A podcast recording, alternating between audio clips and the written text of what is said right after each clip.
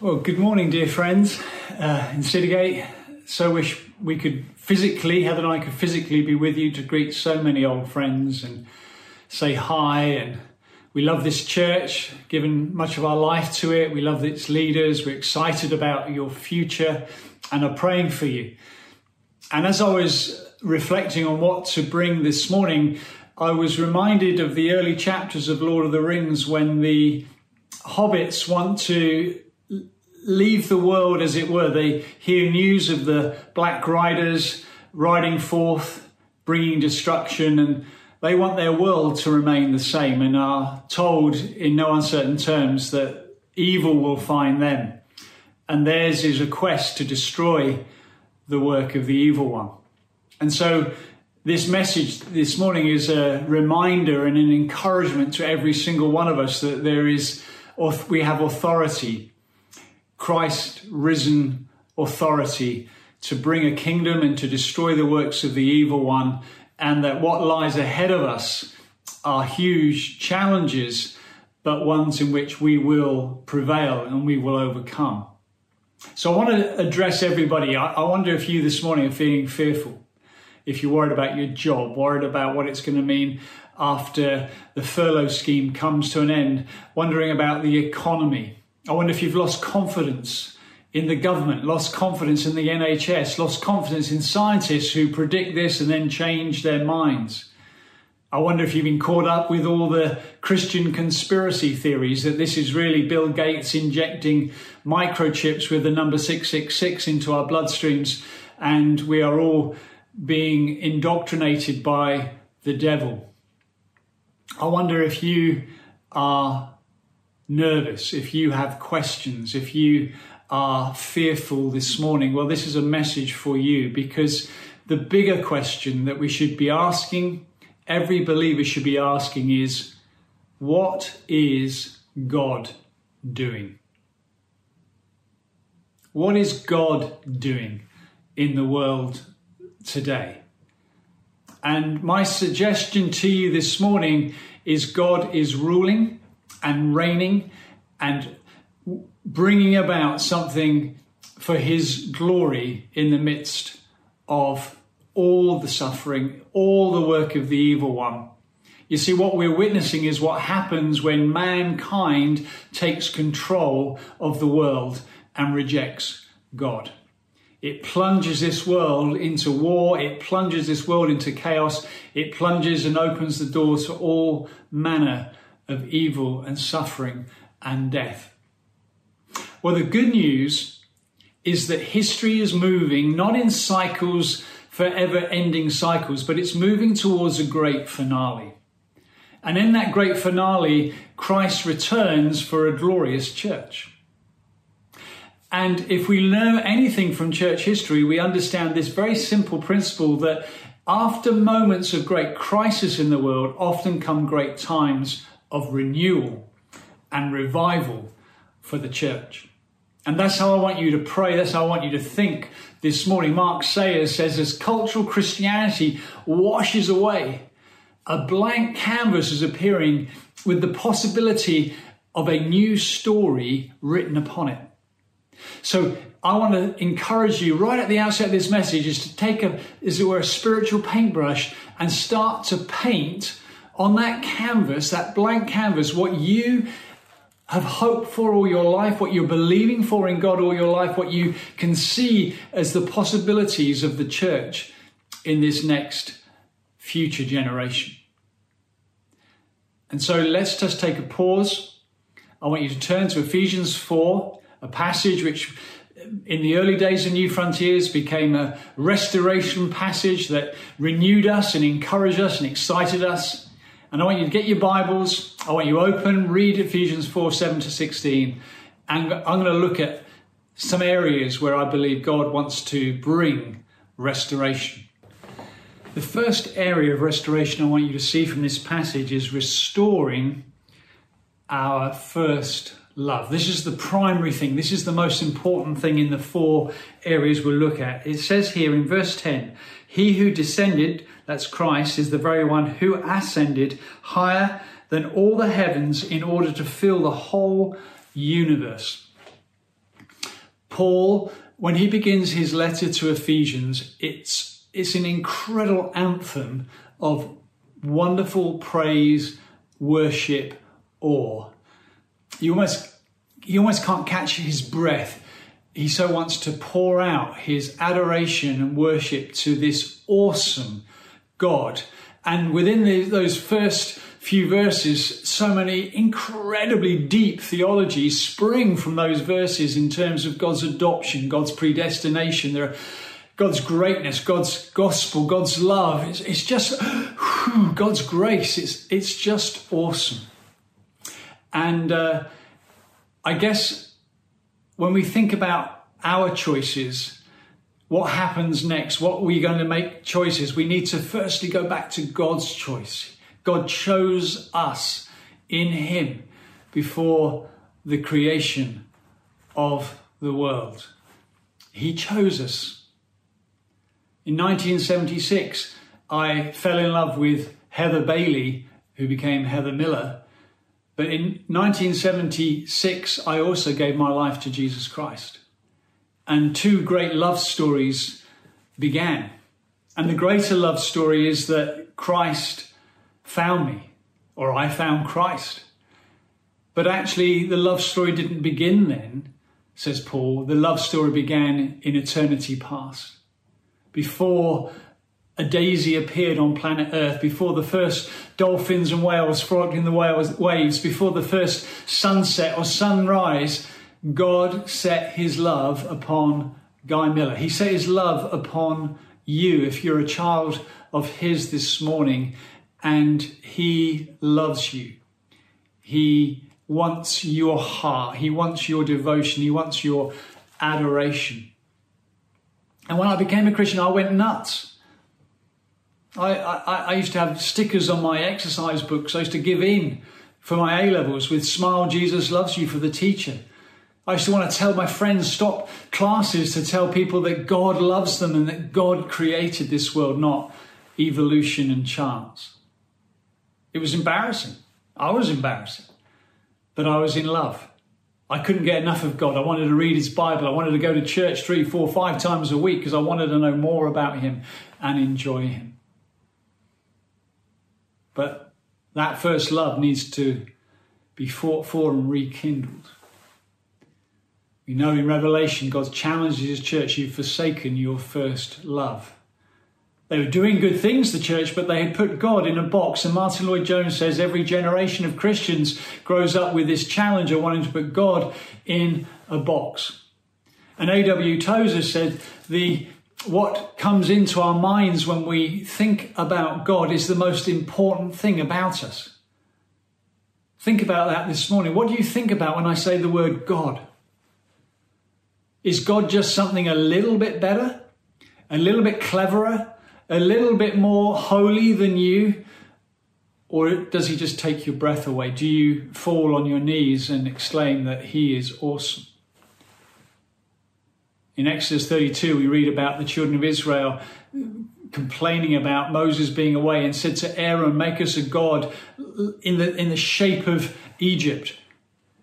And so Aaron took their gold and cast it into a golden calf and said to them, How do you want God? I believe cultural Christianity we've grown up with has so weakened our understanding and our imagination of Almighty God. And God wants to restore our worship. He wants to restore our first love. He wants us to restore our worship that we fall on our knees often and say how awesome and wonderful He is. The second area of restoration is to restore the gospel.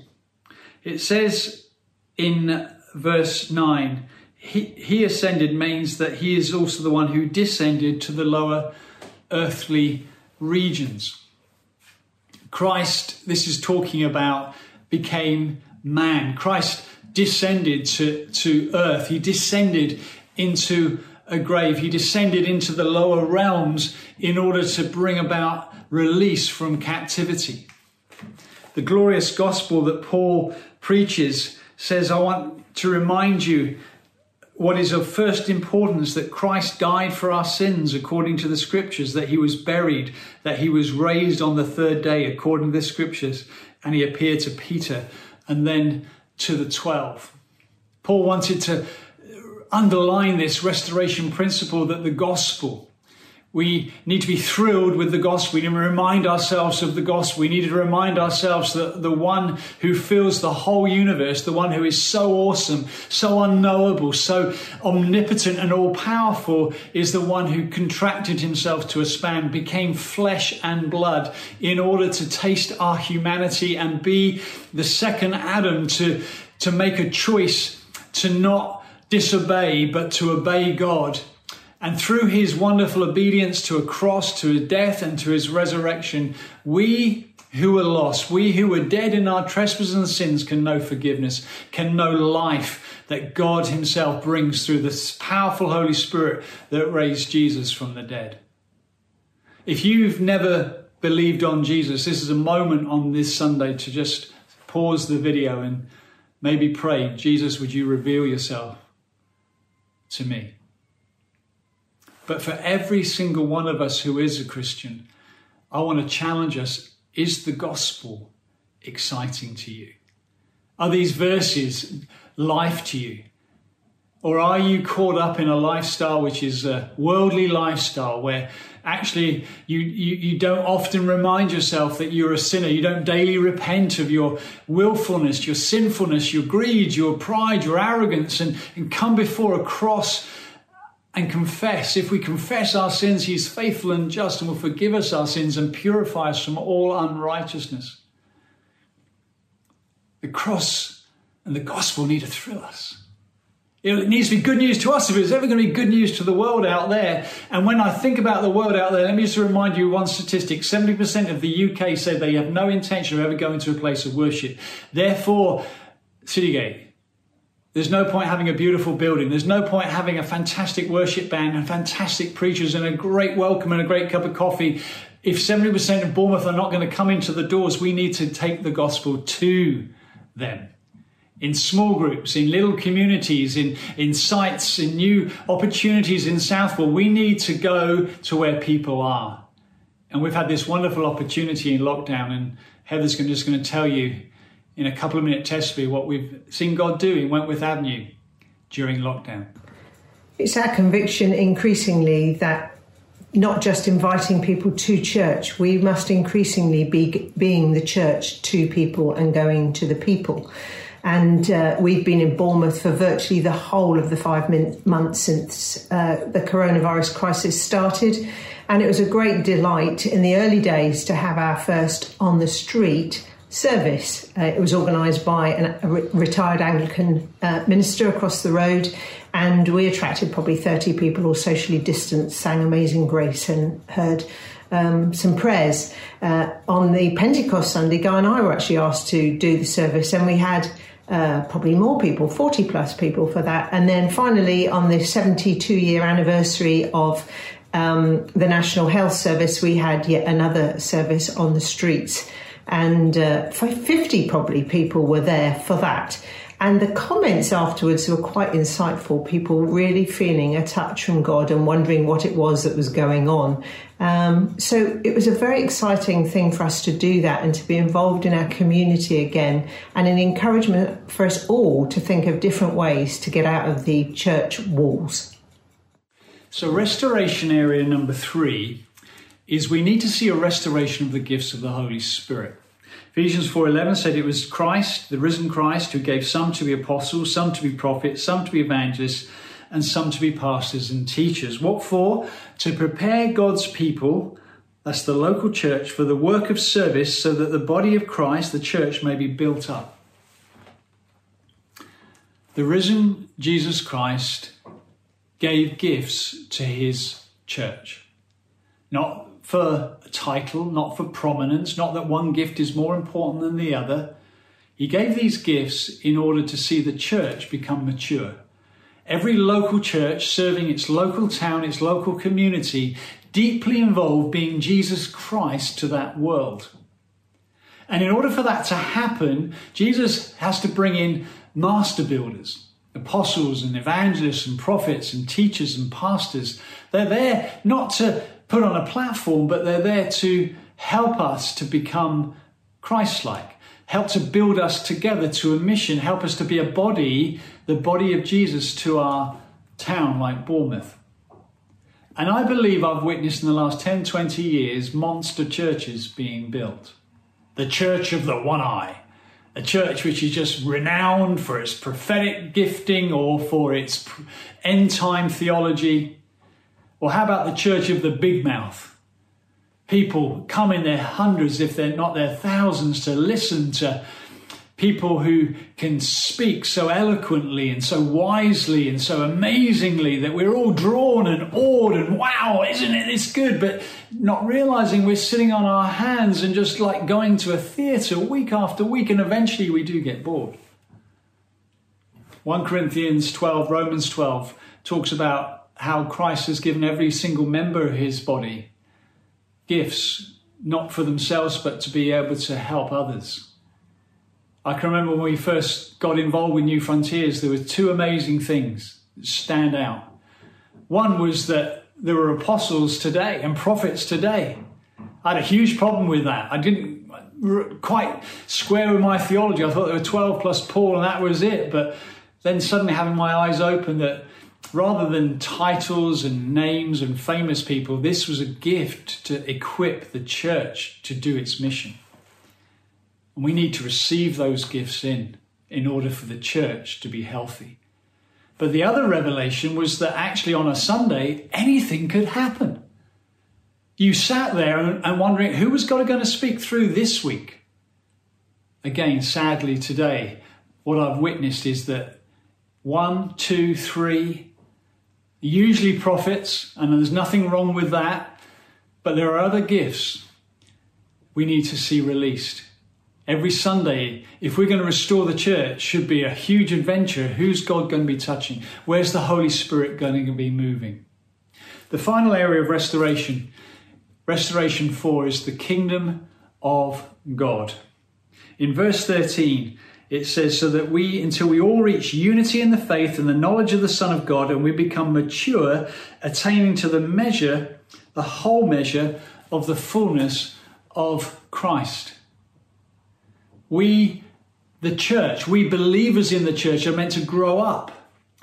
And in growing up, we become agents of a kingdom so, beyond the four walls of the church, beyond the training and the equipping and the mentoring in the church, we go out as disciples and we bring kingdom transformation. What is the kingdom? It is the king's power on the king's people in the king's place. Wherever we put our foot, wherever we work, wherever we go to school, wherever we uh, visit college, where we live, are meant to be areas where the kingdom of God is expanding and extending as we bring peace, as we bring love, as we bring joy, as we be, bring change where there's godlessness. And so let me finish this message.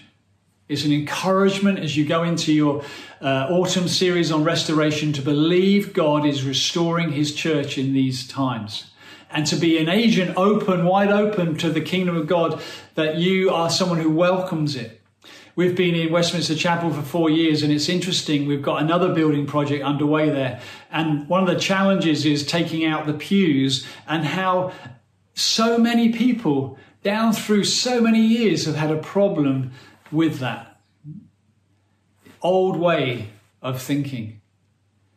And yet, I know that's the tip of the iceberg for many Christians with the church. We don't really want to be more involved with the gospel. We don't really want to get involved and bring gifts of the Holy Spirit. We want to sit and just listen as passive spectators Sunday by Sunday, and that will not cut it in this new world that God is bringing upon us. God wants to restore you this morning to red hot passion for Jesus. He wants to restore a love for the gospel. He wants you to restore the gifts of the Holy Spirit to his church. And he wants to restore a kingdom of God mentality where we take the kingdom wherever we go. So may God bless you. And may God restore Citygate in these days in which we're living to this life that I'm encouraging us. God bless you.